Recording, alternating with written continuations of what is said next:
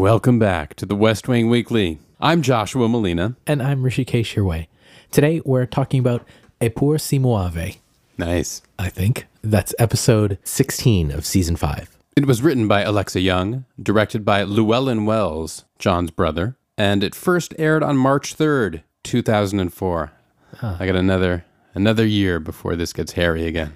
you don't have to say February, but I have to say E pur si muove. That's right, but you did it with great elan. Mm, we'll see when we get our angry comments. I mean, nothing like how Martin said it, but I'm giving you the win on that. Let's hear how the president says it. A pur si muove. Okay. President mispronunciation. Here's the synopsis from NBC. The president explodes when a rival conservative congresswoman seeks to torpedo funding for a controversial medical study by the NIH by exposing the fact that Bartlett's daughter Ellie is working there as a scientist. Hmm, that's not right. I don't think so. But continued. Meanwhile, as Toby searches for the internal White House leak that led to Ellie's press scrutiny, Josh works to convince an old college friend to stay the course for his blocked confirmation as a judge on the Sixth Circuit Federal Court. Elsewhere, the First Lady agrees to appear on an episode of Sesame Street with Elmo and Big Bird, despite some political concerns from CJ. Again, that's not quite right. It was CJ's idea. That's true. Yeah. They're watching the show less closely than I, and that I find disturbing. Let me switch over to the Warner Brothers syn- synopsis, Let's just for comparison. sure. Here, there's just no respect for the office. Bartlett becomes furious when a rival conservative congresswoman tries to end funding for a controversial NIH medical study by exposing the fact that Bartlett's daughter, Ellie, is working at the Institute as a scientist. Again, that's not right. Not quite it. As Toby searches for the internal White House leak, blah, blah, blah, blah. Josh, friend, contention, Sixth Circuit Court, confirmation blocked. Meanwhile, CJ urges Abby to increase her public profile as the First Lady and a working doctor. Correct. Maybe it's time to return to the Renopsis. Yeah, I guess I might have to write these. These are not quite doing it for me. Part of CJ's plan includes educating children about medicine via a public service announcement with Abby and characters from the children's show Sesame Street Big Bird, Elmo, Rosita, and Zoe. Zoe? Oh, not Zoe Bartlett. No, Zoe without a Y. What did you think of this episode, Josh? Well, It's a great Will episode, I think. I'm willing to be convinced that it is. I'm not sure I understood my, my storyline. It's funny, this part of it didn't really get a mention in the synopsis, but Uh, the no mention of Will in any of these synopses. I noticed. So, one first point of order the synopses said that Ellie worked as a researcher at the NIH. She did not. She works at Johns Hopkins. That's where she's doing her postdoc, Right. right? Ergo, propter doc. Have we ever have we ever gone this far off the tracks this early? I'm sure, but. Damn you. Yeah. okay. She's a postdoctoral fellow at Johns Hopkins, where she's studying HPV. And that is where the episode begins in the lab of Dr. Louis Foy when he receives this phone call, this very strange phone call that seems to be political in nature. And then he sends an assistant to go get someone off screen, and it turns out to be Ellie. Yes, and I think a missed opportunity for that to be the bomb swell. There's a strange little almost coda to the cold open in which Toby and CJ kind of recap what we just saw. Strangely unnecessary, and then it just fizzles out with a bomb splat leading into the opening theme. Missed opportunity. I, I felt like I don't know, I didn't get it. I don't know what the Toby CJ scene added that we didn't have with the tension of the actual moment in the scene just previous. Just revealing that it's To it. that it's Ellie. right. Yeah. I'm sorry. I'm still at least 50% of my brain is still occupied with postdoc ergo propter doc. Ah, I can't believe I didn't see that one coming. really? Yeah. But yeah, so then we, we get to uh, CJ and Toby's office, and what is the actual line that we get? It's Toby saying, Somebody's out for blood and they're targeting Ellie Bartlett. Which, yeah, we may have, maybe we would have gotten there ourselves just by hearing the phone call. First of all, I guess I risk repeating myself ad nauseum, but that's essentially what we've surmised from the previous scene. And if we didn't quite wrap our minds around it, so much the better. And we'll get there soon enough. Right, exactly. That's the West Wing way normally. Mm-hmm. And so we really get the heart of what this episode's going to be about. That a story drops in our lap right away. is this a matter of nepotism? Seems to be the real question. The idea of studying HPV in sex workers in Puerto Rico, which is the real substance of the study that Ellie's lab is working on, mm-hmm. is kind of a smokescreen. Really, it's about there was money, it was directed in this place where Ellie happens to work. All right. Well, I, I will admit that while I was interested and I like this storyline, I'm a little bit confused by various elements of this storyline, which is not necessarily a bad thing. It may just be a reflection on me. Um, scrutinizing where the money goes makes sense. You know, there's nothing on the surface wrong with that. I think we should be, we should know where our taxpayer money is going and where research money is going. So, first, my question is Are NIH grants confidential? No, I think the very fact that they're paid for with taxpayer money means they can't be. If you go to the NIH website, nih.gov, you can look under the, they have a, a tab that just says funding, and you can look up NIH awards by location and organization. But isn't the central nugget of this storyline how the information got out? I think that, no, the thing that got out is that Ellie Bartlett works at this lab. That part was private. Her name isn't on the lab. Her, you know, there's no real reason why someone would know that this is a place that might be vulnerable politically. Yeah. Until they find out that oh, the president's daughter's working here. Right. Now, I get that. And this is going to be a huge thing for the president because President Bartlett, before he does a complete 180, which we'll talk about later, we know is absolutely furious that his daughter would be dragged into politics for any reason, given that she's just a doctor doing research work.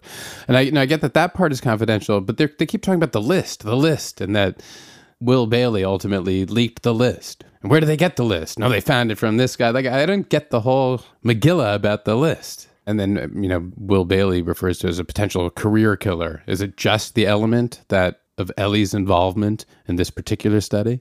Here's what I think it is it's not just a list of projects that are funded by the NIH. Barbara Layton says Get CJ. I have a list of 255 projects supported by the Bartlett administration. CJ, it's Toby. there was something about earmarks. Right? Two billion earmarked for HIV AIDS research.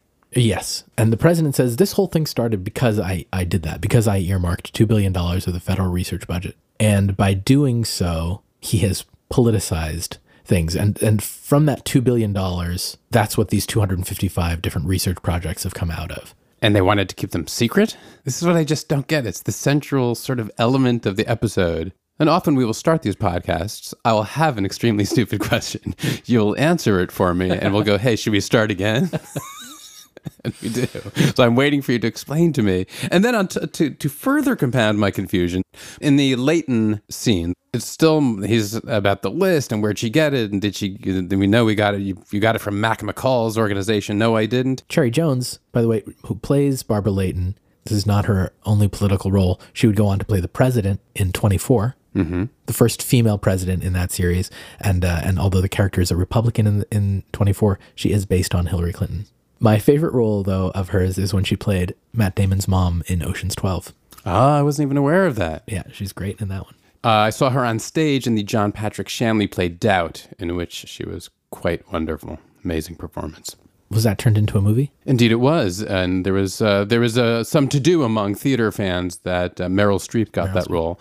Not that she's any theater slouch herself, but that Cherry Jones had made uh, such an impression playing that role for a long time. A lot of people thought she should have been in the movie. Are there songs in it? There are no songs. You might like it, hmm, Okay, so no doubt. in some ways, it's a musical by No Doubt. I beat you to it. I wasn't sure how to get there, but I knew it was coming. I said it. What's this movie about? it's all about doubt. all right. Just stay tuned and you'll find out. You know, you're good. Shame you don't like musicals. Look out, Lynn. And she also says in that scene, I'm on the authorizing committee for that money. How, how does that work? If she's on the authorizing committee for that money, why would there be any surprise that she knows where the money went? She's on the authorizing committee. And if she has problems with it, why'd you authorize it? the whole thing left me shaking my head like, well, I'm really not. I always want the show to be a. It's nine steps ahead of me, and I cannot figure out. I don't have a good answer for any of this stuff. I feel like this is bad research on my part that I don't actually know. But I think it, there may be just like there's a bug in this episode. I feel like there may maybe there's something huge that we're missing. Let me tell you a little bit about the NIH, okay? Please do. The NIH is responsible for shelling out $30 billion in research money. The money ultimately comes from Congress, but there's an extensive process to get those grants. I wanted to find out more, so I spoke to Dr. Muller Fabbri. He's a pediatric cancer researcher looking specifically into neuroblastoma, which is the third most common form of cancer in children. He's been awarded $1.9 million in NIH funding to do his work, and so I asked him about that process. Thanks so much for joining us, Dr. Fabbri. Will you introduce yourself and tell us more about the work that you're doing? Yes, I'm uh, Muller Fabbri, uh, MD, PhD. I am associate professor at the Cancer Biology program of the University of Hawaii Cancer Center in Honolulu, Hawaii. Last year, I was awarded two big uh, NIH uh, grants. Uh, technically, they're called R1s. They are, those are the grants that are used essentially to support uh, basic science and translational science. So, the, the main research type of grant mechanism that the NIH has for scientists. So, what I work on is um, cancer, of course, but from the perspective of tumor microenvironment. So, without going too much into details, but my research focuses a little bit outside of the enemy, which is the cancer cell itself, but looks also at what happens in the immediate surrounding of the cancer cell. So, in those that are supposed to be normal cells. And it turns out that they're not so normal and they tend to basically respond and become something different upon the education that the cancer cells themselves do to these surrounding cells. And what was the process like for you in terms of applying for the NIH grant? It is a, a, long and thoughtful process. It requires a generation of a lot of preliminary data before it is even considered. And so, once you have uh, an idea and you have strong preliminary data that support this idea, then you become competitive to apply for uh, an NIH grant really what everybody is after is actually this R1 mechanism, which is the main support for us as scientists and requires tons of preliminary data to mm. convince the review panel that uh, uh, this uh, grant is worth it to be supported. And what is the review panel like? For your specific research, were you trying to convince people who understood what you were talking about, or were they lay people? No, so um, the grant is evaluated by what called a study section, which is composed by uh, top tier scientists. So they're all scientists and uh, they have different type of expertise but um, usually your grant is assigned to three or more of these the members of the study section who are really expert in the field. And so basically your grant is evaluated by top tier peer reviewers. That is at least the spirit Hmm. How long did the process take to go from your initial application until you were awarded the, the money? It depends. So, what happens is that the NIH for this type of grants has um, well established yearly deadlines that are usually three a year. And so you have to apply within the deadline. At this point, let's say one of the deadline, for instance, is usually February 5th. So if you submit by that deadline, then your grant is reviewed in a study section when the study section meets in June. So already we have a little gap of months here. And then you get your feedback quite fast after the study section met basically it's very difficult to get the grant funded and supported the first time so at the first attempt huh. so what happens is that you receive the feedback from the scientists and then you have one chance to resubmit again so in one of the other cycles and it, then at that point it depends on you. So it depends on what they asked you to do so which type of experiments they want which type of preliminary additional preliminary data they require. So it might take uh, a lot of time to be able to resubmit or it might be a little bit of a you know not so involving uh, resubmission and so you can just go at the next cycle. But generally speaking best case scenario i mean if everything goes smooth within one year from the original submission, you might be able to actually be supported, assuming that the first time you hardly ever get it. so you have a second chance. Now, uh, if you don't get it the second chance, which is what happens also very frequently because these are very competitive grants, then you have to start anew. So it's a pretty heavily involving process that sometimes, you know, can last a lot of years, really. You know, like I have friends. Uh, and myself, actually, when I got my first one supported, it took about, I would say, almost three years from the very original submission to the funding uh, moment. And I have friends that have been even less lucky than I have been. So they are like in their eighth submission and they're still struggling. It's interesting that you said lucky. Does it feel like a matter of luck in terms of getting the grant, or does it really feel like the strongest research does get awarded? No, I would say that uh, you need a little bit of both components, of course, because, uh, like in everything in life, uh, also in this case, when you submit a grant, you hope that the panel is composed by reviewers that are interested and involved in your type of research. Uh, it, this is not always the case, but it's inevitable. So, so in that in that sense, I said, said lucky. I mean, I cannot think of a perfect system really, I couldn't suggest to you, but I would say that most of the time, if the study section is functional, so it means that, you know, there is a good chairperson, there is a very good uh, scientific review officer, which is the NIH appointed official that actually assigns the grants to the scientists of the panel then you know you might actually have feedbacks that are very constructive and actually help you improve your uh, proposal or perhaps directed to directions that you didn't think about, and this, the other scientists give you an orientation towards. So it can be actually quite constructive as a process. At the same time, it can be also very destructive. In a situation in which there is a lot of competition for funding, you might have some people in the panel that, you know, they have their little agenda sometimes and mm. they don't, or they simply don't believe in the type of science that is proposed and so you know then they tend to direct the, the general sense and the general opinion of the study section towards not funding the, the project hmm.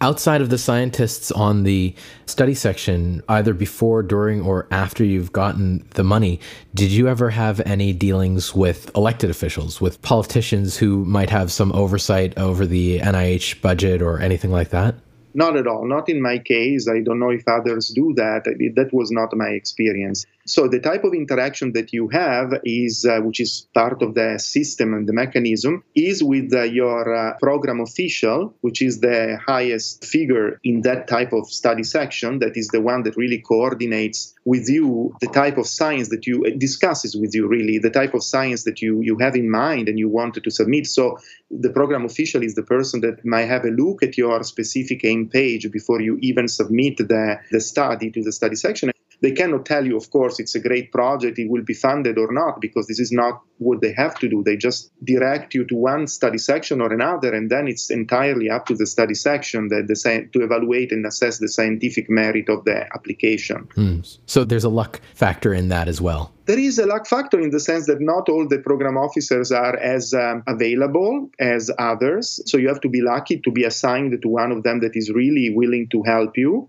and then you have different possible outcomes of the study section. So, in some cases, unfortunately, the majority, your grant does not get discussed. So, before the study section meets, and they provide and they give a preliminary score to the grant. And then, you know, bef- when the study section actually meets, they, they rank all of the preliminary scores. And by law of the NIH, they have to discuss the top 50%, so the top half. Hmm. I mean, of course, if they can, they can discuss all of them, but this is not always possible. And, you know, um, and it's actually pointless because there is so little money available that uh, you know those that are in, in the second half in the lower half of course they have no chance essentially to be funded. So they're not even discussed. And it, this is concerning because of course a lot of projects cannot be funded and a lot of labs have to close because of that because there is such a diverse set of projects that are being submitted, uh, studying such a vast range of diseases, do you ever feel like diseases are kind of pitted against each other in a way for a finite amount of money? No because the system is set in, in a nice way in this sense. So the NIH has different institutes, as you know. And so the first thing uh, that happens when you submit an application, the NIH assigns it to an institute, which is the one that usually is related to the type of disease. Now, Of course, within the National Cancer Institutes, the cancer I'm working on will compete in terms of funds with another type of cancer. That is for sure. Right. Yeah, but I have to say that uh, um, these are not, I mean, I don't have a sense that this is a problem in the sense that if the science is solid, if the preliminary data hold and the hypothesis is, is really supported by strong preliminary evidence, chances are that your uh, project will be funded even if it is in, in a rare type of cancer. Right. But that is one thing that the, the episode mentions and, and maybe does not really get right. Every dollar you spend on studies of Puerto Rican sex workers is one that you take away from cancer centers and clinical tests. You don't know that. But the way that the NIH divvies up the funds between these different parts of the NIH means that that doesn't actually happen. No, it doesn't happen because of what I said before. But of course, the point here is subtle because it all depends on how much money is given by the government to the NIH. Then the NIH distributes within institutes, and I guess this distribution, I don't know how it happens, but I assume it's be, it's uh, based also on the volume of the grant application they receive. Right. But the point is that, uh, of course, if you increase the support to the NIH uh, in general, then there will be less of this competition in a sense, in the sense that more people that study tropical diseases will have more of their grants uh, funded. So there will be a lower number of grants studying tropical diseases or cancer that uh, are rejected or not discussed. But it's not because a cancer scientist will compete with uh, heart and lung disease. It's because there is more or less money overall, which is the main problem why you know the research is so competitive and it's so difficult to get these grants. Right. And now the NIH budget has been cut down from 30 billion to uh, 26. Yeah, this is a problem. This is a problem for two reasons. So the first one is that, uh, of course, there is less money, and the second off is that uh, this country which in my opinion is still the best one where you can do uh, research, is in danger. I mean, the danger is that it loses the primate, the first position, let's say, in terms of research in the world, because there are other countries that are emerging, uh, especially Southeast Asia, some parts of Europe even, that are very competitive and they do excellent research. And if this country doesn't believe in science and in research um, so much, and keeps cutting the funding, uh, you will assist at a lot of scientists that have to close their labs here and simply move somewhere else in another country. I mean, I understand the concerns that a lot of the American people have. Um, and have, have, expressed, especially in the past, for instance, of cancer research, a lot of them say, well, we've been funding cancer research for so many years. Where is the cure for cancer? Right.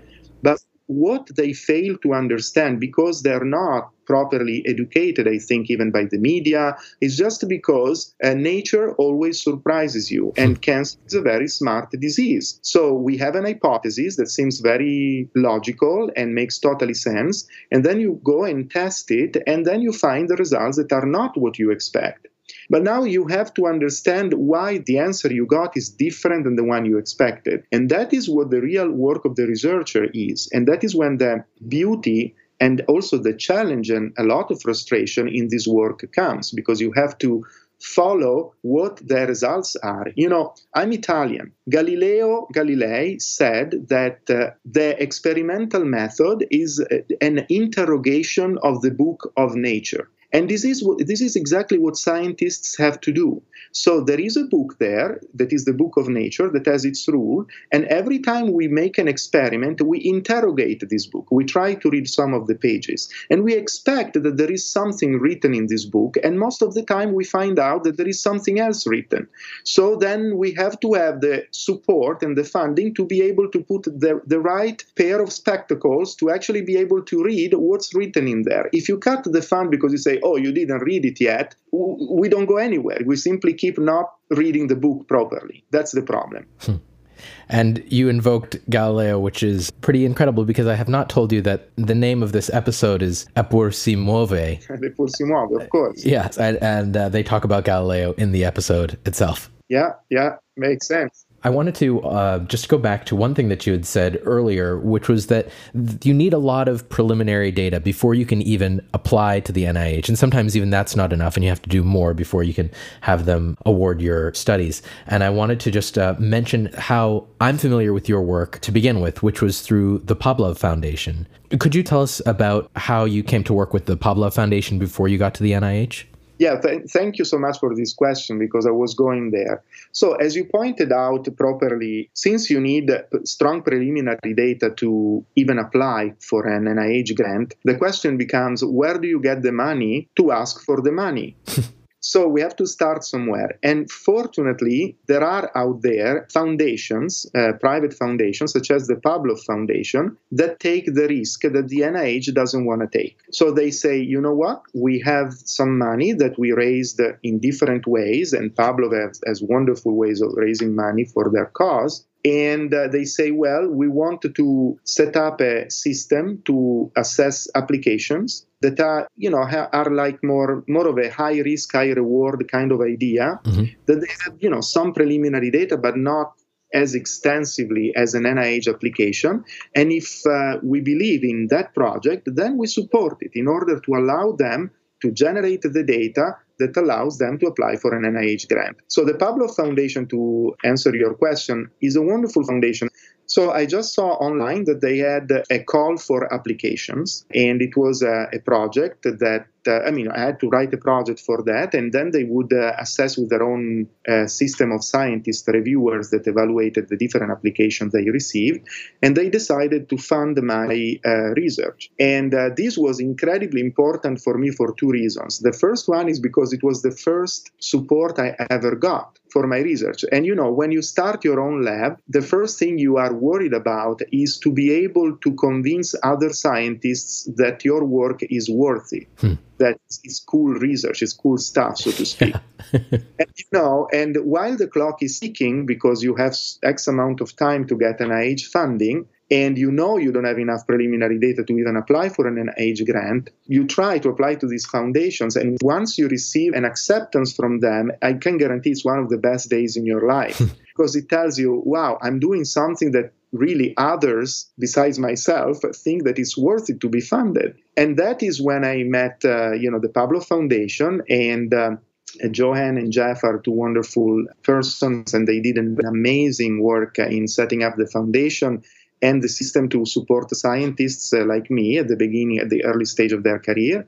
And, and actually after that too because then they granted me what they called an accelerator award which is in the next phase in their grant support system which is something i'm still benefiting from because uh, i'm still supporting part of my research to generate data for another r1 that i hope i'll be able to get uh, pretty soon Amazing.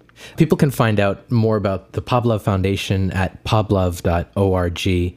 Dr. Fabbri, where can people read more about what you're doing? They can read in my page uh, at the University of Hawaii, or I think I think it's still up my previous page at Children's Hospital Los Angeles. So if they just Google my name, Muller Fabbri, and they put CHLA, which is Children's Hospital Los Angeles, and now they put also UHCC, which is University of Hawaii Cancer Center, they have a sense of my trajectory. So what I have done before and what I'm planning to do now in this wonderful place. Great. And we'll put some links up on our website as well. Dr. Fabbri, thank you so much for, for speaking to me thank you for this opportunity because really this is a fight that we fight together. You know cancer is a very smart enemy humans suffer from several type of diseases. Research is the best and most powerful weapon we still have to understand things and to cure more and more people. But in this battle we are not alone. We, we are good from the technical perspective but we need the support. And the support comes from taxpayers and comes from uh,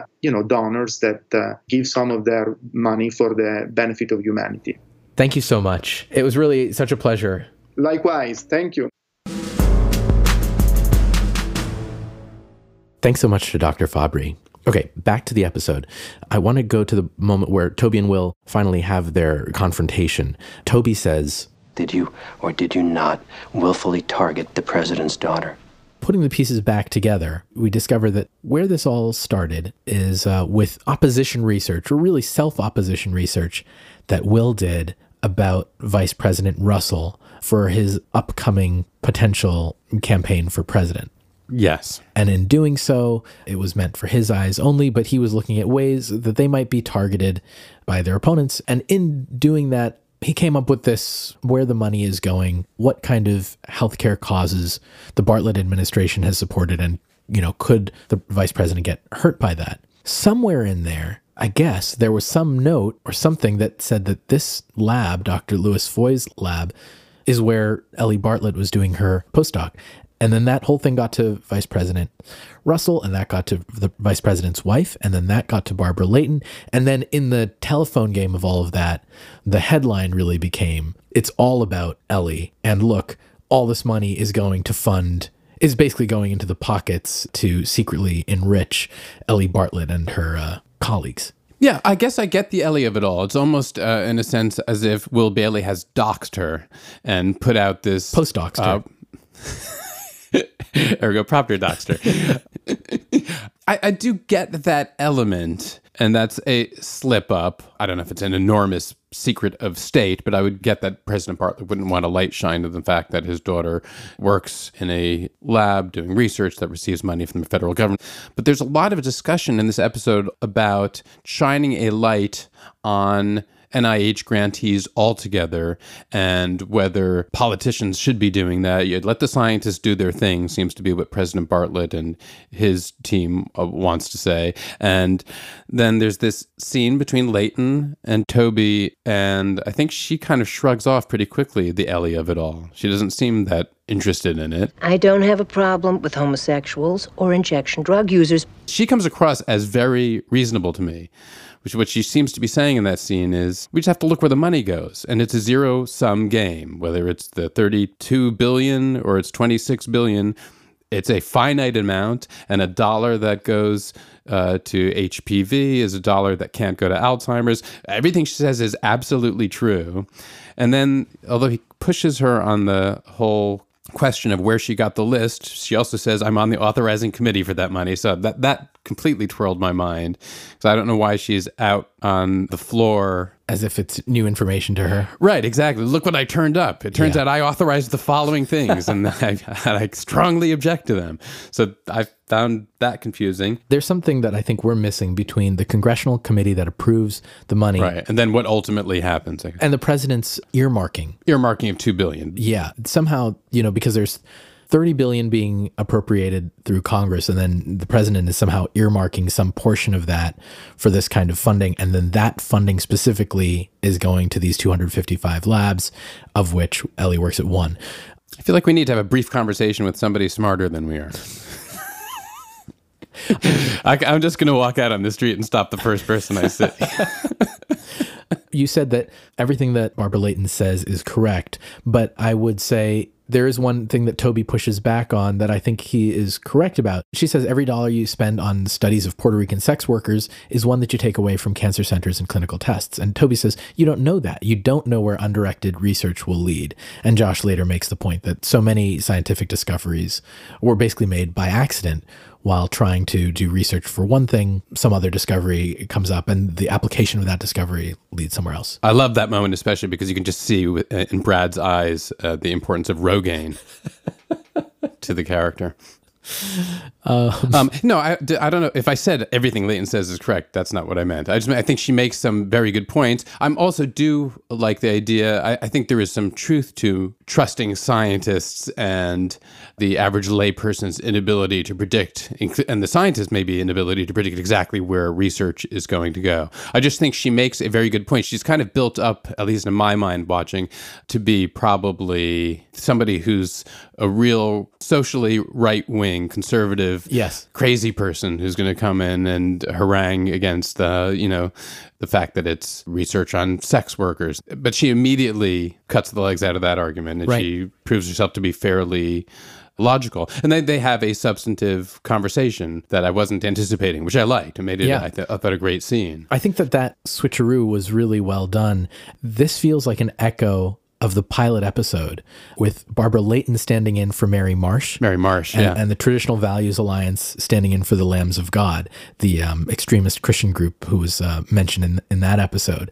It kind of sets you up being like, oh, here we go again. Toby has the moral high ground, and we're ready for the idea that he's going to come in and kind of like blast her the way that Right. the president did at the end of um, of that first episode, but then he doesn't. The Traditional Values Alliance, by the way, the organization that Toby suspects has given Barbara Layton the list, is surely a stand-in for the real life Traditional Values Coalition, a I guess you might say Christian group, but it's actually designated as a hate group by the Southern Poverty Law Center. Is that true? Yes. Oh, Here's a great little tidbit that Nick Song, our research assistant, our Rena, dug up. The Lord Hates Homos.org, which uh, gets name checked by Toby in this as a website that the uh, TVA owns, is an actual domain on the internet. And if you go there, it uh, redirects you to Warner Brothers. is that true? It does. That's really weird. The Lord Hates Homos.org. It says this website is currently not available. Please check us out at these other Warner Brothers websites. That's really odd. So I'm guessing they registered it when they were making it. Oh, here, the, in fact, You sure that's not the Lord hates Shamus? that's how I read it.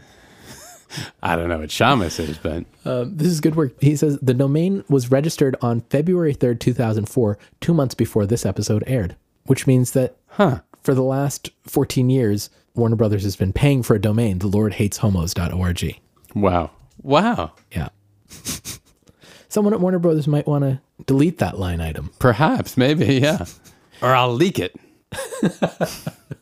And of course, by the time we we finish the episode, we discover that he's wrong. Layton didn't get the list from that group. And then you see how wonderfully Cherry Jones plays that part, you know, when she's genuinely surprised by the suggestion that that's where it came from. And so her denials are, are, are very real. And, you know, the idea that she says, oh, this guy from the Traditional Values Alliance, he'll just say whatever. She's telling the truth because she actually got it from the vice president's wife, from Mrs. Russell. We haven't really heard about the vice president's wife at all before this episode, but before this scene, she does get name checked earlier in this episode in, in kind of a more benign way that just kind of passes a little bit quickly. I want you on the Surgery Channel in Women's Health Magazine's The Today Show. Mrs. Russell's approval ratings bumped considerably when she did her cooking segment. Her chili was so good they're having her back for Christmas. And for a second, I thought, wait, who is Mrs. Russell? Like the words hadn't been mentioned before. And so I had to stop and think who she was referring to. Yeah, I don't think I even processed that. Yeah, it goes and it goes by quickly because really at that moment it's all about Abby, but there's actually a lot of detail in that little snippet. For one, it's evidence that the vice president's wife is out there doing media appearances. And there's enough of an awareness of her in the public's eye that there's actual polling data on her popularity. It's this little nod that she is part of the machine of the presidential election to come. And so it actually serves as a little bit of foreshadowing for later, the, the final reveal of what kind of effect she can have on the actions of the White House. Ah, very good. Good ear. You're absolutely right. Because we sort of lose track. We only tangentially get an occasional mention of the race. Right. But that is what's behind all of this. But yeah, I love that this off screen character who we've never heard before is really the person who, who kind of tips the dominoes. Sure, Will's the one who put together the list, but it, it's really the vice president's wife who we've yet to meet, who's the prime mover on all of this, the uh, prime mover on this. Very good. Okay, let's talk about the other main part of the episode, which you, you alluded to, which is um, the storyline that Josh is involved in, where he's trying to convince his friend Hayden to stay on as a judicial nominee whose, whose nomination is currently blocked. Yes. And, of course, Eric Hayden, played by Michael Gaston, or Gaston, or Gaston, if you're a Disney fan.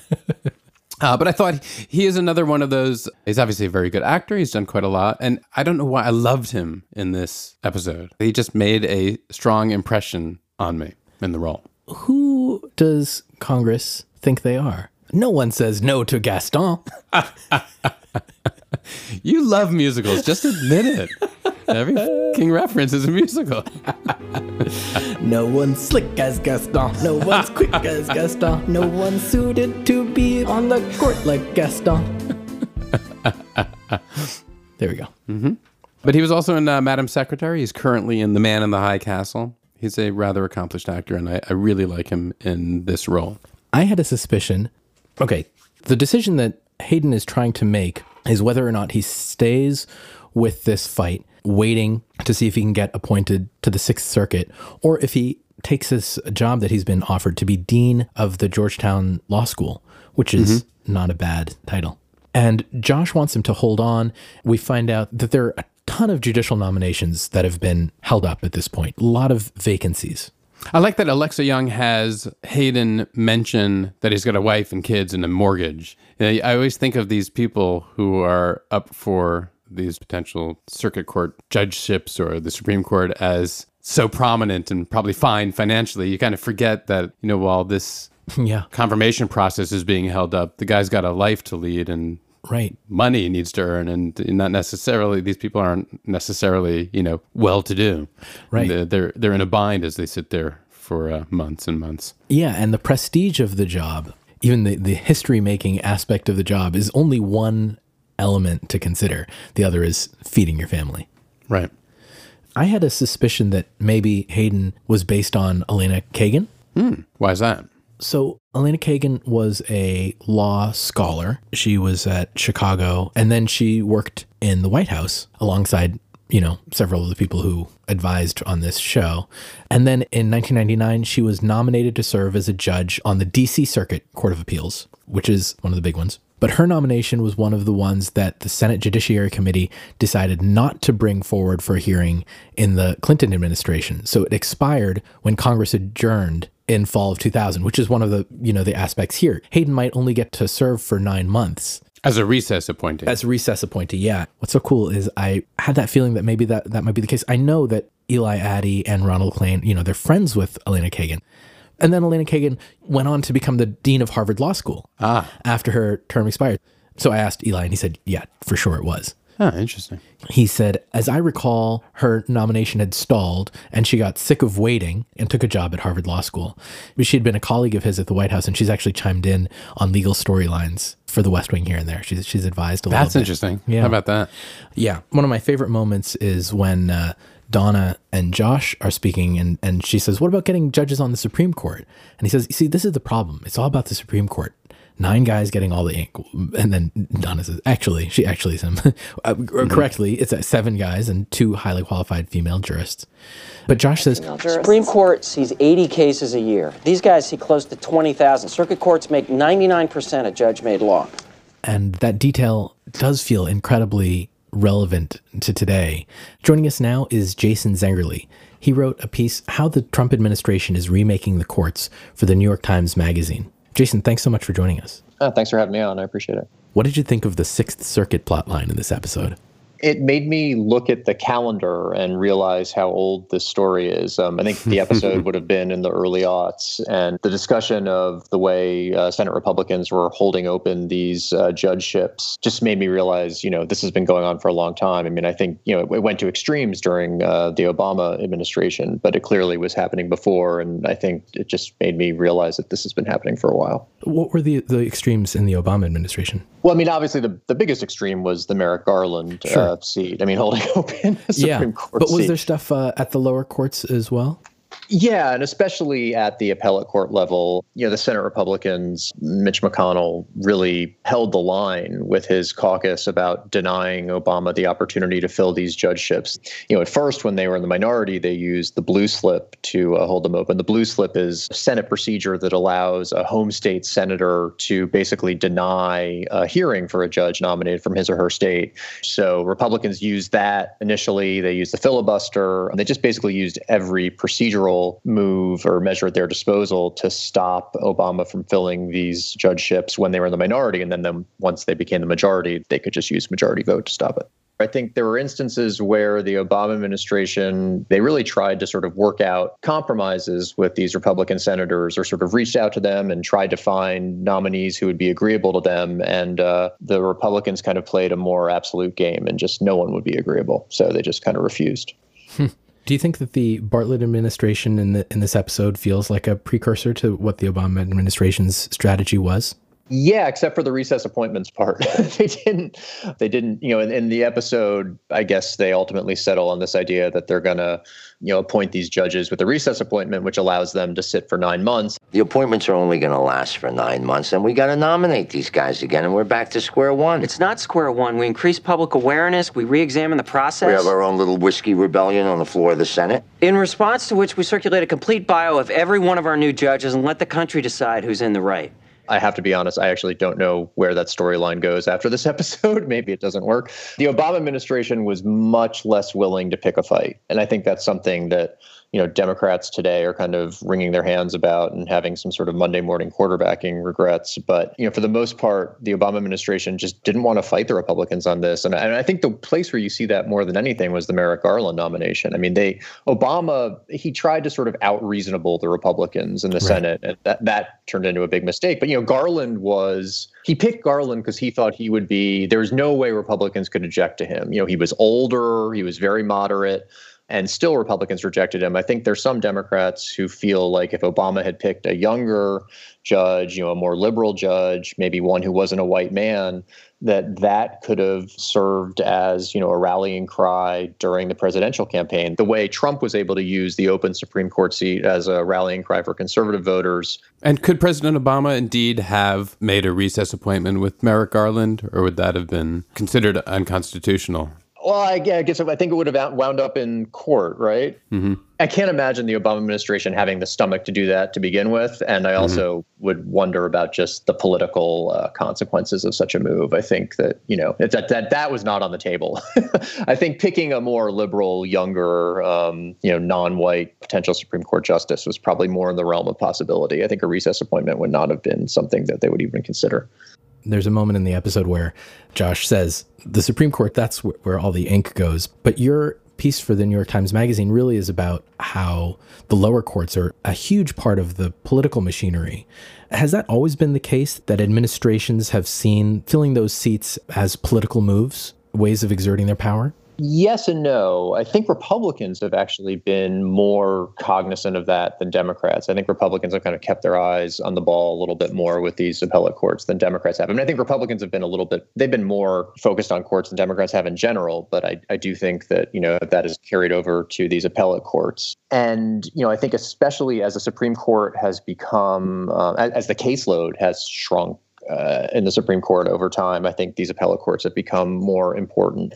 There are all sorts of cases that never make it to the Supreme Court, and so the decision made by these appellate courts is the law of the land. And then number two, they really do serve as kind of the proving ground and the farm team for eventual Supreme Court picks. And at this point, Trump is appointing judges at a faster rate, certainly than Obama. Is it faster than any other president? Yeah, at the appellate court level, yeah. He's I mean he's going to get over 30 probably by the end of this year, which will be a record for a president's first 2 years. Part of it is he has the vacancies. The story of the Obama administration was Republicans keeping these judgeships open. So Trump has been able, you know, he's had all these empty spaces to put these judges in, but then, you know, on top of that, he's nominating a ton of them and the Senate is moving extremely fast to confirm them. I mean, the same way you're seeing the Senate trying to move so quickly to get Kavanaugh in there, they've moved even faster on some of these appellate court nominees. As a way, in a sense, to embed Trumpism, no matter how long we might have Trump, Trumpism is going to be baked into the system because of these judges. Yeah, I mean, I, I think it's pretty interesting because you know it's not even Trumpism per se, right? I mean, this is it's you know it's originalism and textualism. It's a very specific judicial philosophy that I don't think Donald Trump probably knows or cares much about. Like these are all judges who Jeb Bush or Marco Rubio or any sort of mainstream Republican would have been trying to put on the bench. My guess is they might not have had as much success as Trump has had. I mean, you know, Trump has basically subcontracted this out to the Federal Society, which is this, you know, very influential conservative legal group, which has had more influence on Trump than basically any other president, which is kind of counterintuitive because Trump had no interest in the Federal Society before he, you know, started running for president, whereas mm-hmm. other other Republicans you know, they actually sort of understand what the Federal Society is. They probably are like minded. The Federal Society has been able to kind of basically just take this portfolio from Trump and go crazy with it, you know, getting like every one of their uh, their choices through. And I mean, the thing that I think is interesting is, you know, because Trump doesn't actually have sort of a personal or intellectual belief in this stuff, the clock's kind of running on these people who favor these kind of judges. Because right now, Trump is, you know, quite happy to turn it over to them. But, you know, as soon as, say, one of these judges who he appoints rules in a way that Trump personally dislikes, or as soon as a nomination blows up or it, embarrasses Trump in some way, I don't think Trump is going to be beholden to these people. And, you know, my guess is he'll stop taking their advice on who to appoint to the bench. So I feel like in a lot of ways, they're trying to get as many of these people on the bench either before Trump is gone or before Trump changes his mind and decides to take his advice on judgeships from someone else. Stack the deck. Yeah, yeah. What about someone like Brett Talley? That didn't count as uh, an embarrassment enough for Trump that uh, that he would change strategies. Was that not part of the Federalist Society's kind of overall influence? Talley is the lawyer who was uh, rated not qualified by the by the American Bar Association. Yeah, and, and actually, I think, but I think the bigger problem for Talley was that in addition to being rated not qualified, he was also they found some old posts of his on a mm-hmm. University of Alabama football board that seemed to be defending the honor of the early KKK the Klan. Yeah, yeah, and then also he was a ghost hunter. I mean, he was an unusual guy. Um, I like the ghost hunter just personally. Yeah, that was a no, plus for Josh. Character. Yeah. So, as I understand it, though, Talley was actually not a Trump pick. Um, he wasn't a White House pick. He was actually a pick from the Hill. So that one, yeah, it didn't. It probably didn't embarrass him for specific reasons. Also, you know, was a district court judge, it wasn't an appellate court judge. The one that recently uh, the guy in the Ninth Circuit from Oregon, whose name I'm now forgetting, he got to a vote on the floor. And then right before they were going to vote, um, Tim Scott came out against him, the Republican senator from South Carolina, because of some writings this guy had done at Stanford that were potentially racist. That was probably a little bit more of an embarrassment for Trump. Mm, that was Ryan Bounds. Yes, Ryan Bounds. Um, that one, yeah. But again, you know, these don't sort of rise to the level. The Kavanaugh one, that'll be really interesting to see if Kavanaugh winds up not getting through. It'll be interesting to see how Trump processes that and what his reaction is to that. Let me uh, go back to the Sixth Circuit here. The Sixth Circuit is where Josh's friend Hayden is supposed to be headed. Some of the circuits have sort of reputations for being more liberal skewing or being more conservative skewing, right? Because of the makeup of the the judges on the bench there in those places. Yeah, and in your article, you, you, mentioned that the Sixth and the Seventh Circuit have actually flipped from more liberal to more conservative skewing. So this this actually became a big bone of contention with my article. Um, it's kind of funny you bring this up because if you look at the Sixth Circuit right now, it has more Republican appointed judges than Democrat appointed judges, mm-hmm. and so there were people, you know, close followers of this stuff who raised like a reasonable objection to my piece and said the Sixth Circuit is already the Sixth Circuit did not flip under Trump; it already had a majority of Republican appointed judges. Trump supporters, you know, people in sort of the conservative legal movement who are really cheering on. Trump, they believe that Trump has flipped the Sixth Circuit because even the Republican appointed judges who are on the Sixth Circuit are not sufficiently conservative in their mind. Yeah. Is there something just crazy that's so taken for granted, but just stop and talk about how crazy it is that judgeships are even political by nature? I mean, the principle of it is that they should just be reviewing cases on their merits, right? Is it a modern kind of conception that the judiciary should even be sort of a politically deterministic role? Well, you have a lot of there was a real backlash to the Warren Court and the Burger Court among conservatives. You know, I, I, think basically presidents used to pick judges, I mean, kind of on ideology, but not more just on kind of basic competence. A lot of times it was on friendship, it was on, you know, who had been a campaign supporter. But you know, conservatives, I think, sort of started to realize that they perceive law schools as you know sort of inherently liberal, and so therefore, even if Democratic presidents were picking judges without sort of thinking about what their ideology would be, conservatives believed they were picking judges who had a liberal bias, and that's how you got all these civil rights rulings and the like. So then, beginning in you know the 70s, and then you know when Reagan becomes president in the 80s, you had a real effort among conservatives to find a president who was going to be willing to pick you know conservative justices, um, and, it, and, it, became sort of a more explicitly political enterprise. And I think Republicans, it's still more explicitly political than Democrats. I mean, I think you could argue about what the outcomes are, but I think Republicans tend to sort of be more out in the open about how there's an ideological test. But yeah, I mean, there is something a little crazy about it, and it's and it's just become more just more pronounced as time has gone by, especially with Supreme Court. We're going to enter into an era where if a president doesn't have a majority in the Senate from his or her same party, they're just not going to get a Supreme Court justice appointed. The seat's going to just sit open. It's, what happened with Garland is going to happen, I think, you know, going forward if there are different parties in control of the Senate and, and the White House. Um, and that and that's a new development. It seems wow. like that's what the GOP does well is approach the judiciary as a hedge against losing power in the executive and legislative branches. That's definitely what they're doing right now. You saw that during the Obama years, and you see it with the particular judicial philosophy that they now subscribe to. There was a debate among originalists and textualists about how activist or uh, engaged is the term they use these judges should be. Mm-hmm. And I think the ones who favor engagement now are really in the majority. And that means, you know, they're willing to overturn democratically passed legislation. I mean, in the past, the idea was judicial restraint among conservatives. You know, judges should hesitate to overturn democratically enacted laws. Now I think they're more willing to overturn these laws. And that is, I think, a hedge against where Congress is going and things like that. Are you a West Wing fan? Have you had you ever seen this episode before? I had not seen this episode. Um, I'm one of those people who I don't think I ever like kind of watched The West Wing sort of regularly, like every week. But I, I have over the course of however many years it's now been, I've seen so many episodes, so many times at various points. Like I knew who every character was. I, I did forget, Josh, that you were the vice president's chief of staff, and it took me a while to figure out what was going on there. And it's taken me years to forget that myself.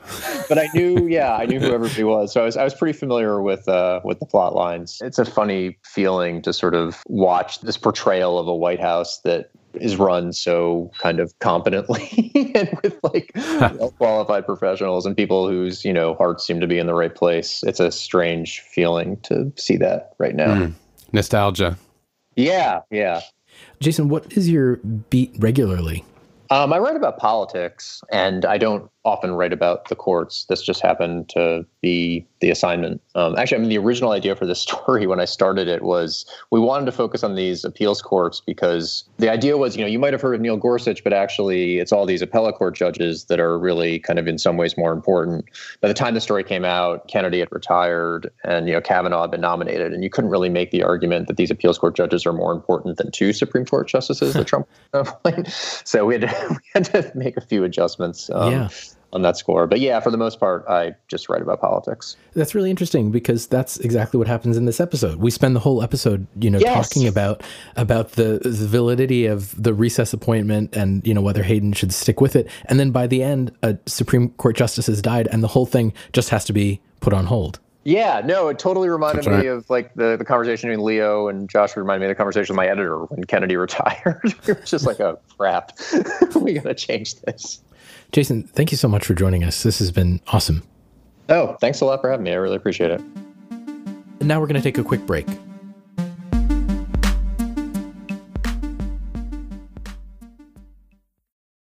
The West Wing Weekly is brought to you by Squarespace. They are the engine behind our website. It's true. And they could be the engine behind your website too, for whatever you need, whether it's for your business or your art or some other pursuit that you want to put out there in the world. That's right. If you've ever thought about having an online presence, Squarespace will make it fun and easy to realize your dream. They make it easy by giving you beautiful templates that are created by world class designers. So even if you don't know anything about web design, you can make a website that looks professional and it's actually easy to use behind the scenes. That's right. And they've got things like free and secure hosting, built in SEO, that's search engine optimization there's nothing to patch or upgrade ever, and there's 24 7 award winning customer support. So go ahead and make your website. There's no harm in trying because right now you can actually get a free trial by going to squarespace.com slash westwing. And then when you're ready to launch, if you use the offer code westwing, you'll save 10% off your first purchase of a website or a domain. That's squarespace.com slash westwing. And now back to the show.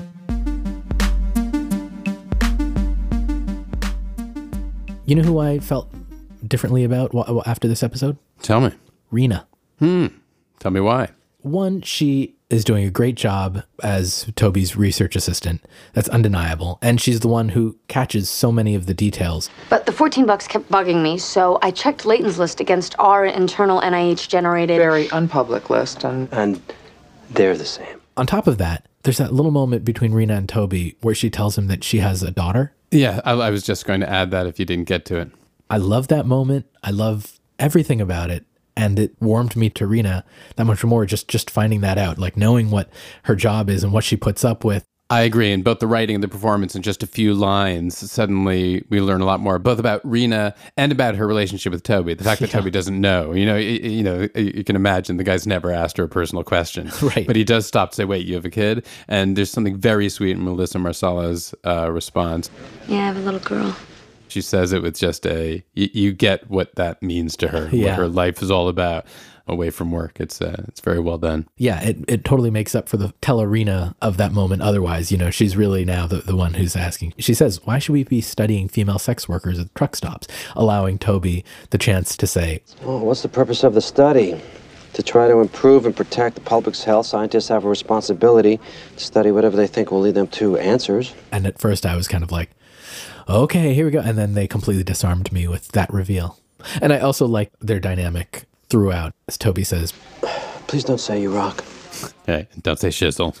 The shizzle part did confuse me a little bit. She says, Maybe you're running out of shizzle because, I mean, as far as I can tell, I think it's ac- acceptable as a synonym for like juice. is it? Is it though? You don't like it? I accepted it. I think it's really just a synonym for. Sh- Well, I, I accepted it in context. And Toby said, please don't say shizzle. I also wanted to say to the West Wing writers, please don't write a character saying shizzle. I noticed a phenomenon, by the way. Uh, for some reason, I did what I rarely do. Oh, I was watching on my laptop and I did some rewinding to rewatch moments, and everybody sounds strange when you listen in reverse. Richard sounds exactly the same. Hey, It's uh, backwards or forwards. Richard's intonations, his cadence, everything's the same. You can't make out the words exactly, but everything else sounds exactly the same with Richard. That's great. I don't know what that says. I think that uh, there are a couple of things that bugged me in this episode. And uh, we've talked about this a little bit, but I don't appreciate it when the show is trying to tell me that something is funny, nor th- when they tell me that someone is handsome. And again, both those things happen again in this episode. All these Big Bird CJ jokes. Woofda. Yeah. They are rough. I, and I feel like I can see myself doing my best as I have to come in the room and say, What do CJ and Big Bird have in common? This will be fun because no one's ever made a joke about me and Big Bird before. Your heads are in Ohio and your feet are in Florida. that isn't a joke. I can see like, I, well, this has been written for me, so I have to say this, but I can almost see in my face, like, I don't think this is funny. It doesn't even try. It's the same as saying, what's, you know, what's the same about CJ and Big Bird? They're both tall. Right. I mean, that's not a joke. That's just a statement. this one, but at least they're both tall makes sense. Right. This one, right, doesn't even make sense. Their head is in Ohio and their feet are in Florida. And then even worse is uh, CJ and Charlie have a rat-a-tat-tat back and forth of incredibly lame tall jokes. That one is worse. Again, once I finished the episode, I felt differently about certain scenes. Like this one, this incredibly lame exchange from Will. At first, I thought, Will kind of seems like a dummy here. I was surprised by how this once very sharp guy seemed just like a moron in this moment. But but then uh, I realized he's just covering. He's what's actually on his mind is this list and Layton, and he's trying to f- find some intel, and he's playing it nonchalantly and failing.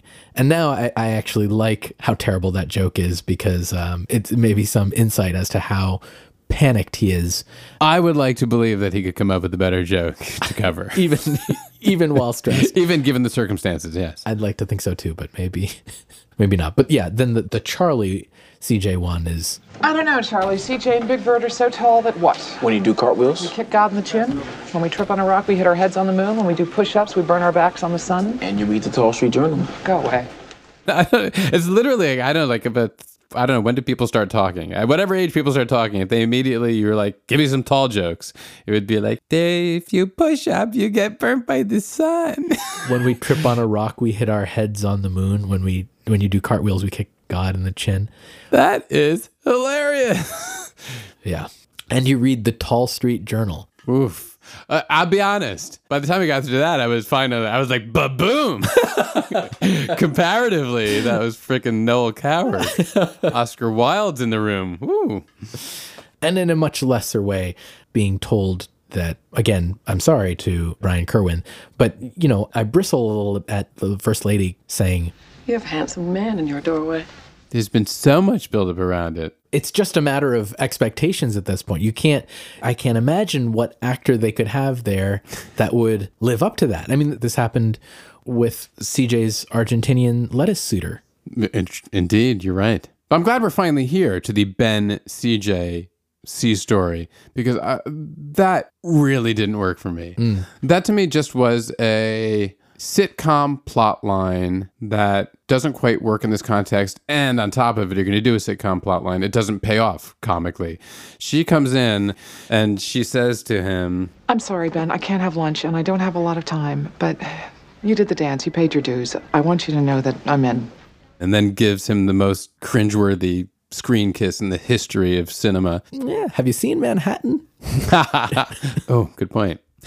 Why was what was so bad without the kiss? I mean, it's meant to be, I think, because he's Because not he's not expecting it. on the same wavelength or expecting it. Okay. So I mean, it's appropriate to the moment, but I don't buy that CJ, who's been putting this guy off for all this time, and we know has this backstory with him, all of a sudden, without any discussion or anything, is just like, you know what? Yeah, let's do this. Like, j- people don't act that way. They act that way occasionally in rom coms and in sitcoms, but those are weirdly heightened comic scenarios where you you know if it's written well and done well you can kind of accept it but it doesn't work in the west wing I thought just the mechanics of having Ben kind of flit in and out of the White House, including areas with press and staff, seemed unprofessional to the level of unrealistic. And I thought, can't you just stick to what everybody else does, which is date relatives of your bosses, like Sam and Charlie, or just Right. or just flirt with whoever comes in for a meeting. Do what Josh does and flirt with whoever is going to walk into your office. there you go exactly At the very least, Danny, you know, at least he worked there. that's true Here she has to get him a pass to ignore him. yeah, I have to get you past just to do this inappropriate thing at work exactly. am i wrong did that storyline work for you No, I, I I agree, and I also uh, this is neither Danny nor is it Simon Donovan in terms of the stakes. Yeah, no, exactly. Again, no offense to Brian Kerwin. He hasn't been given enough real estate to establish anything. We've been told, just like we're told that he's super handsome and charming, and Carol thinks he's a doll, and Dr. Bartlet thinks he's cute. And we've been told that they have a steamy backstory, but we haven't seen anything that would lead us up to this moment that we do see. We have certainly haven't seen any indication of chemistry. Most of the time we've we've heard from him, it's been CJ avoiding talking to him. Mm-hmm. So I agree. I did appreciate just now you called the First Lady Dr. Bartlet because I can never forget what she said. I always think of the scene when she says, When did I stop being Dr. Bartlet? When in the campaign did I decide that women were going to like me more if I called myself Mrs.? When did I decide that women were that stupid? and I always think, you know, there's so much importance on the President Bartlet of it all. And she, these are her wishes. She is a doctor. Why can't she be Dr. Bartlet? Every time since that, ep- uh, seeing that episode, whenever people refer to her as Mrs. Bartlet, I feel a twinge of offense on her part. Sure, absolutely. And so I was really pleased when uh, Elmo referred to her by her actual proper title. This is Dr. Abby, First Lady Doctor. By the way, I'm sorry. I think Elmo killed in this episode. It was actually his stuff is hilarious. yeah, asking for the medical license. Asking for the medical license, incredibly hilarious. Yep. It was good. There are a couple moments. I, I know we discussed this when our heroes don't seem to understand that these are puppets. Yes. right. I think it's Rosita who compliments Donna's hair, and Donna responds as if she's on face value talking to a puppet. And then uh, I love the image of Big Bird sitting next to CJ and her getting up, but that was a prolonged interaction that maybe we didn't need. Uh, it's fine. I'll take it all for Mrs. Dr. Abby, First Lady Doctor, which is how I'm going to refer to her from now on. It's pretty funny. And I remember uh, I brought my daughter to the set. If I can dig up the pictures, uh, she got to hang out with the Muppets, which was way cool. Yeah. That And is we'll, uh, pretty awesome. post a picture. Yeah, Isabel came to the set. I was like, for once, because prior to this moment and subsequent to this moment, my children have absolutely no use for my career, other than one episode of iCarly, which they also enjoyed. It was uh, visiting the set of The West Wing for my daughter and meeting the Muppets. It's pretty good. They couldn't have been nicer, the performers. Did she get to interact with the with the actual Muppet characters? Yes, indeed she did. That's pretty great. You mentioned the sort of confusion about the career suicide of Will's move. Mm-hmm. And I don't understand why what Will did was so terrible. He is not the one who leaked the list. He put something together. Although I guess in the end he's saying, you know, what he is saying is the buck stops with me, having set it into motion. I guess so. I still don't see why. I mean, I appreciate him taking responsibility for it in that way, and that he was he, maybe he should have kept it under lock and key better, or something like that. I think his feeling was that if he took ultimate responsibility for it, there was at least an outside chance that the episode would end with a shot of him. and it worked. His little plan worked. Yeah.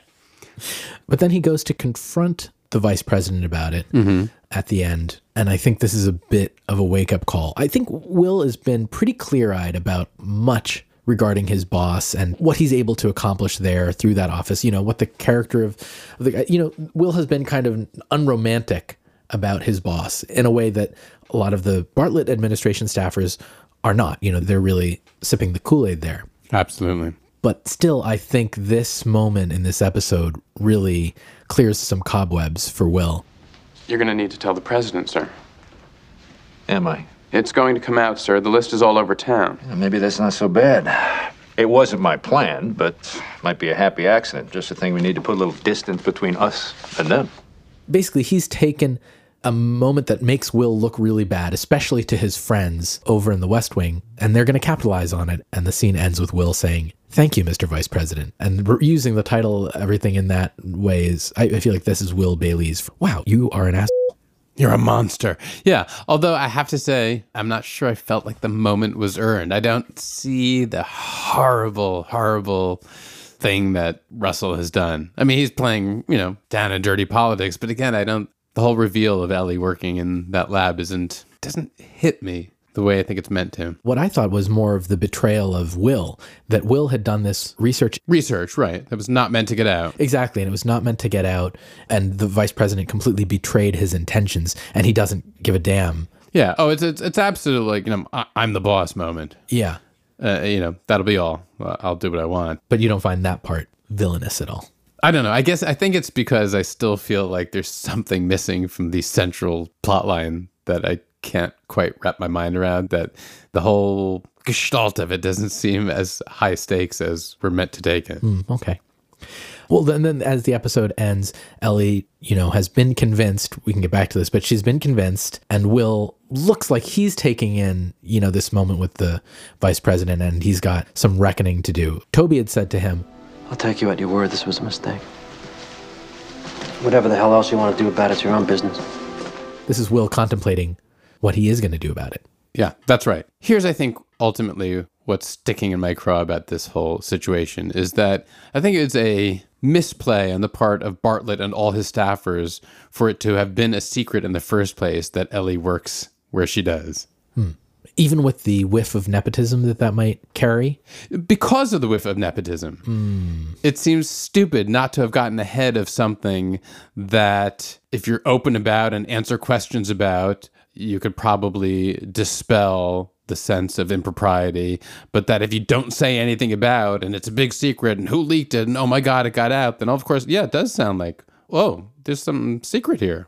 What were you hiding? It seems like amateur politics on the part of the Bartlet administration to me. You're making me think of the famous line it's not the crime, it's the cover up. It's the cover up. There you go. Exactly. And it feels like there's been a cover up by keeping it secret. Right. And then uh, here's another thing that I find odd, which is that it's a little bit like the boy is Ben handsome and what was the other thing? Boy, is this funny? Yeah, these uh, Big Bird jokes are hilarious. Yes, there's a there's a, a little bit of I think a slightly clunky setup. Like, boy, is President Bartlet going to be furious because if it has to do with his kids, I don't want to tell him. You tell him. Oh my God! And then we get a screaming Bartlet. We hear him from outside the Oval, and then we get in there, and Martin is absolutely quaking with anger. And then when he finally has a private moment with Ellie, he's like, "You got to do the right thing. You got to go out there. You got to make a statement." It's just, it's such a 180. I'm not saying it's impossible. You can be furious and and then you know when you have a moment, you know, realize, hey, you're in this position and, and you got to do what you got to do. But it felt like such a turnaround. He's so absolutely infuriated at the thought that she would ever be involved or she would be exposed to anything. She's just somebody trying to do her work. And then they get a moment and he's basically like, hey, you got to get out there. You got to get ahead of this. And she's like, I don't like to give a book report. He's like, well, you still have to do it. It's just, it was such a turnaround. I found it a little bit jarring.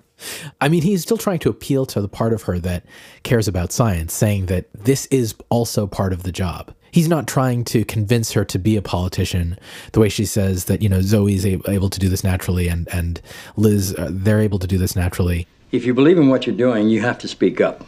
Yes. Uh, Yes, no, and I get that message. It's just to me it's a real turnaround from wanting to protect her like, you know, they didn't choose this. The glare of public scrutiny and she's just a doctor who wants to sit in a room and go over her data and and he's like what I really think you got to do is give a press conference. It's just it's odd to me. And I, I feel like he has to do a little bit more reflective listening because he's not really getting his daughter who's trying to say to him, I don't want to do this. Yeah. It is actually really funny too that uh he really doesn't listen to the the title of the episode is Eppur si muove.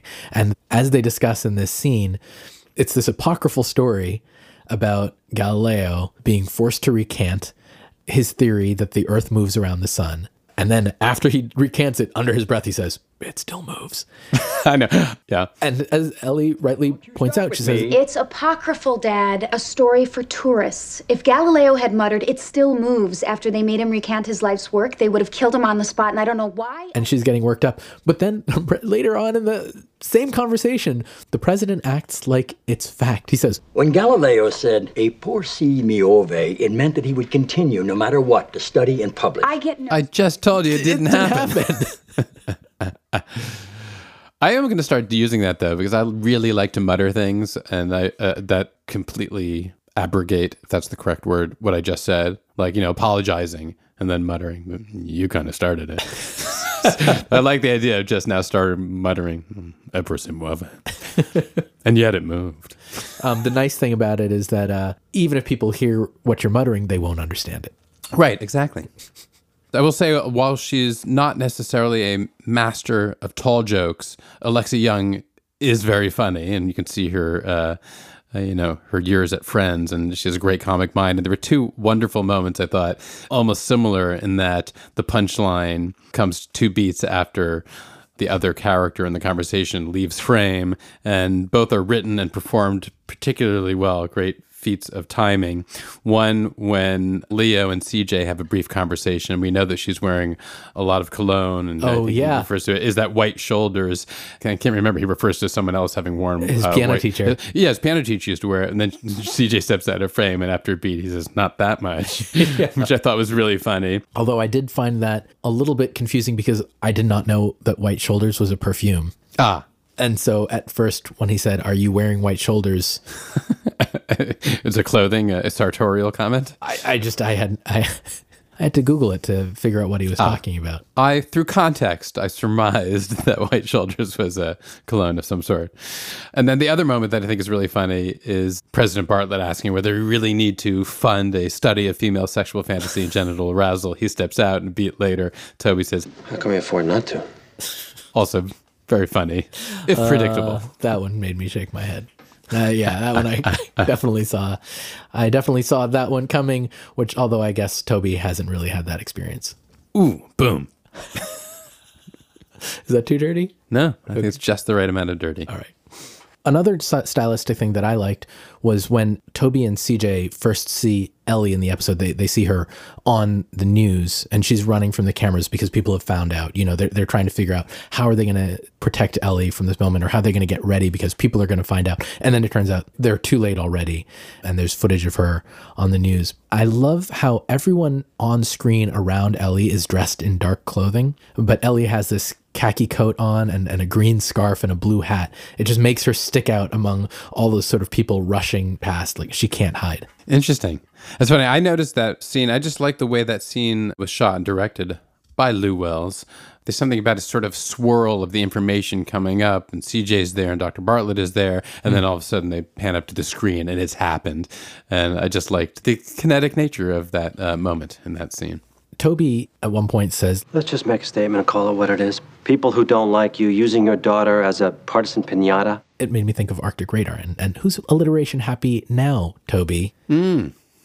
When Ellie first shows up, she she comes into the Oval Office and she apologizes. You know, the president is talking about how he wants to make threats against people who have outed his daughter or even looked into her personal life at all. She comes in and she says she's sorry. You know, she's sorry that this happened. That's a perfect moment for the president to say, "There's no need for you to apologize." You're right. This has only happened because I'm the president. Yes. But instead, he says nothing. And I thought, you know, I know they have a strained relationship. This is kind of a gimme. Yeah. That's something else I wrote down. I wanted to lay it off a little bit because I've been critical, but there are a couple more of those soap opera moments where nobody says anything for a beat too long because it's a TV show and nothing else has been written. And that Ellie scene, too, that I just praised, also ends that way where Dr. Bartlet and CJ kind of look at each other and then look off and nothing happens. When really they would say, Oh my God, here you look, wow, they got her. You know, they would just talk about what is happening. The president at one point asks, Have you seen one of these grant applications? Which I think is a relevant point. You know, we've talked about this a little bit so far, but there is an elaborate NIH review process. It's not like, you know, when they say, oh, look at this study, as if it's this frivolous thing and someone awarded it, you know, in a dark room with no oversight. And then the president says explicitly, Have you seen one of these grant applications? We're lucky Einstein didn't have to fill one out, or God knows what E would equal. Then the answer is that E would equal Eric Murphy, as we learned in Entourage. Everyone must know that E makes Vince good. You and he really have something special, Vin. He is a true friend.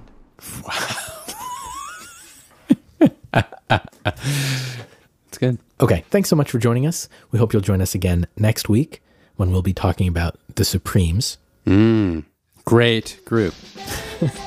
we didn't actually talk about that yet, but this episode sets us up for that next episode because at the very end, we find out after all of Josh's work on the Hayden scenario, it has to be put on the back burner because a Supreme Court justice has passed away, setting us up for a nomination battle in the Supreme Court. And I'm hoping you'll join us next week so that you can finally hear a story about the Supreme Court. Mm-hmm.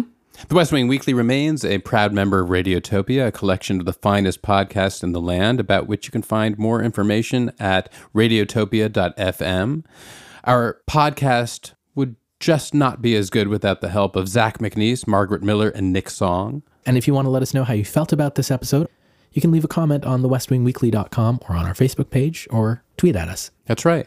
And you, if you want to give us money for this free product that we've been giving you for years, you can go to the westwingweekly.com slash donate. That would be a nice thing to do. If each of you gave us five bucks, I would probably stop doing the podcast.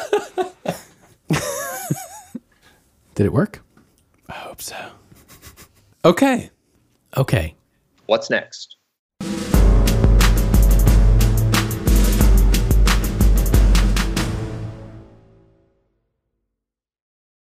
Before we let you go, we want to tell you about a new series from one of our fellow Radiotopia shows, the award winning Kitchen Sisters.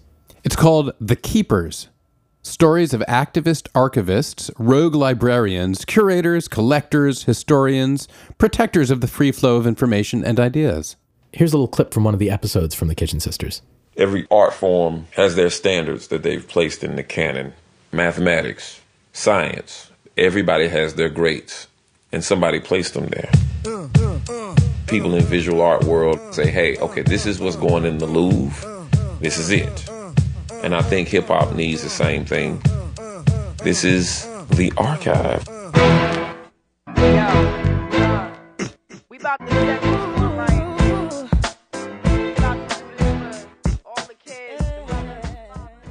Take a listen to The Keepers on the Kitchen Sisters Present. It's available on your favorite podcast app and also at kitchensisters.org. Radiotopia.